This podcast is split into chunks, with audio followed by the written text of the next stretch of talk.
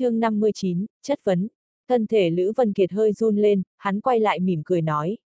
Vương, sư huynh, huynh có chuyện gì phân phó? Hay huynh muốn linh đan? Ở đây tiểu đệ còn không ít trước tiên đưa cho huynh. Tam sư huynh, đệ muốn hỏi huynh một người, là Vương Hạo dược đồng ở đan phòng của huynh. Vương Lâm nhìn chằm chằm vào Lữ Vân Kiệt trước đây hắn đối với tu vi của mình luôn cảm thấy thiếu tự tin, bản thân đối với chuyện của Vương Hạo có lòng mà không có lực giúp. Nhưng bây giờ sau khi trải qua vài trận chiến, Vương Lâm đối với tu vi của bản thân đã hiểu khá rõ.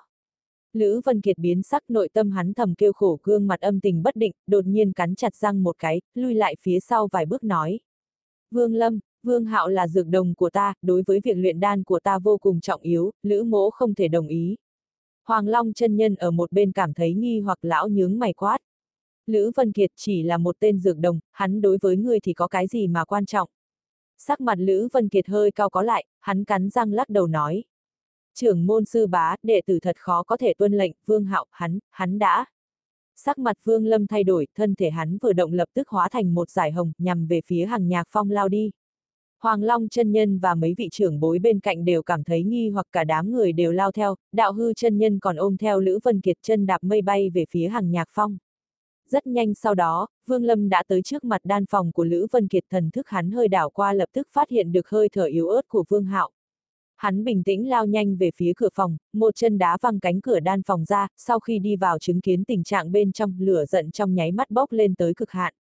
Chỉ thấy ở phía trong có một chiếc lò luyện đan rất lớn, Vương Hạo đang khoanh chân ngồi ở bên trong lò, gương mặt không còn chút máu tính mạng đang dần mất đi.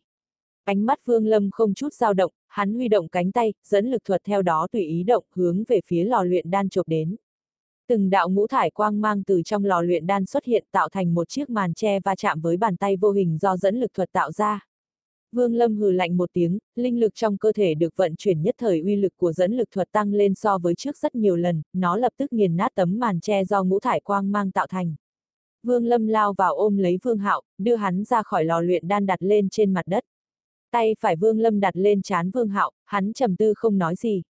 Hoàng Long chân nhân và các vị trưởng bối trong môn phái lúc này cũng đã tới đây, Hồng Kiểm lão giả nhìn thoáng qua lò luyện đan rồi lại nhìn Vương Hạo một chút, sắc mặt hắn hơi thay đổi, thất thanh kêu. Lô hỏa khai đỉnh, đạo hư cẩn thận nhìn thoáng qua một chút, sau đó lão vớt Lữ Vân Kiệt lên trên mặt đất, lão trầm giọng nói. Lữ Vân Kiệt ngươi thật là to gan, lô hỏa khai đình tuy không nói là cấm thuật, nhưng chỉ có thể sử dụng với người ngoài, không thể thi triển đối với đồng môn, ngươi quên rồi sao? Sắc mặt Lữ Vân Kiệt không còn chút máu, hắn quỳ dạp trên mặt đất thấp giọng nói.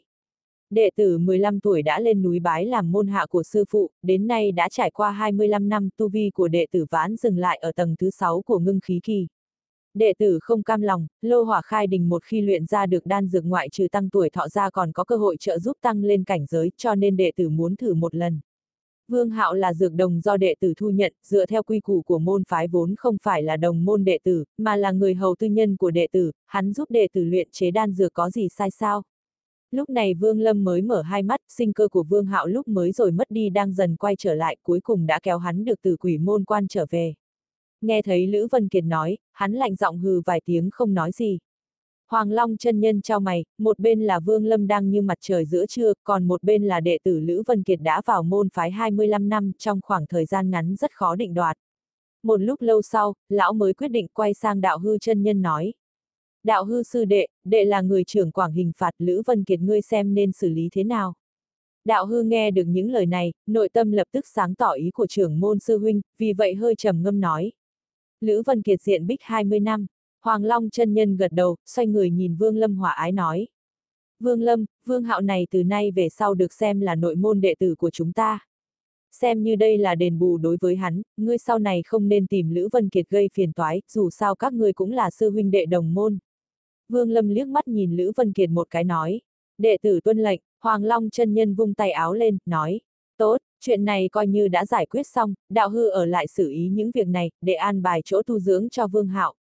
Vương Lâm, ngươi theo ta đến đây. Nói xong, lão bước ra khỏi đan phòng, thân thể hơi động đã nhẹ nhàng bay lên không. Đạo hư đưa mắt nhìn Vương Lâm, mỉm cười nói. Vương Lâm sư điệt, Vương Hạo hãy giao cho ta, chỉ cần sinh cơ của hắn còn chưa đứt đoạn ta chắc chắn sẽ có phương pháp làm cho hắn khôi phục. Vương Lâm nhẹ nhàng gật đầu, nhìn gương mặt Vương Hạo đang khôi phục một chút huyết sắc, hắn cũng rời khỏi đan phòng đi theo Hoàng Long chân nhân. Dọc theo đường đi, Vương Lâm không khỏi suy nghĩ, về mục đích trưởng môn sư bá gọi đi hắn đã biết rõ như lòng bàn tay. Không mất nhiều thời gian, Hoàng Long chân nhân đã mang theo Vương Lâm tiến vào nội điện, tiếp theo đó lão đột nhiên xoay người lớn tiếng quát. Vương Lâm, ngươi thật to gan. Sắc mặt Vương Lâm vẫn bình thường, hắn bình thản nói. Trưởng môn sư bá có chuyện gì xin người cứ nói thẳng. Hoàng Long chân nhân hừ lạnh một tiếng nói. Vừa rồi trong lúc tỉ thí, ngươi đã sử dụng loại tiên pháp gì? Vương Lâm khẽ cười nói. Chính là dẫn lực thuật trưởng môn sư bá nếu không tin có thể cẩn thận xem lại một chút. Nói xong, hắn dùng dẫn lực thuật khống chế tất cả các bàn trong đại điện lên rồi nâng lên không, sau đó di chuyển vài vòng trên đầu mới hạ xuống. Hoàng Long chân nhân cẩn thận theo dõi một hồi, sau đó trầm mặc không nói gì, một lúc lâu sau mới mở miệng. Ngươi rõ ràng là ngưng khí kỳ tầng thứ ba, thậm chí bây giờ nhìn cũng vẫn là ngưng khí kỳ tầng thứ ba, vì sao đột nhiên lại có thể thi triển ra uy lực như thế? Ngươi rốt cuộc đã đạt tới cấp độ gì? Vương Lâm, ngươi hãy thành thật trả lời cho ta. Gương mặt Vương Lâm hiện vẻ đau khổ nói. Đệ tử cũng không rõ. Đệ tử cứ liên tục tu luyện theo một cách tự nhiên, về phần bây giờ đã đạt tới cấp độ gì thì đệ tử cũng không biết. Hoàng Long chân nhân nhìn chằm chằm vào Vương Lâm nói. Vương Lâm, bây giờ ngươi còn không chịu nói sao? Vương Lâm cười khổ nói. Đệ tử thật sự không biết làm sao có thể nói được. Hoàng Long chân nhân thầm than một tiếng, hắn cũng không muốn bức bách Vương Lâm, dù sao vô luận thế nào hắn vẫn là đệ tử hàng nhạc phái. Hơn nữa hôm nay hắn còn vì môn phái mà lập công lớn, ngày sau rất có thể sẽ trở thành một ngôi sao sáng trong đám đệ tử. Nghĩ tới đây, sắc mặt lão hơi hòa hoãn lại, nói. Ngươi đưa cho huyền đạo tông cái bình nhỏ đó, bên trong có chứa cái gì vậy? Vương Lâm khẽ cười, cổ tay hơn một, một chiếc bình ngọc xuất hiện trên tay, hắn đưa cho Hoàng Long chân nhân, cười nói. Trưởng môn sư bá nói chính là thứ này sao? Ngài so với đệ tử hẳn là phải quen thuộc hơn mới phải. Đó không phải là nước sông phía sau núi sao?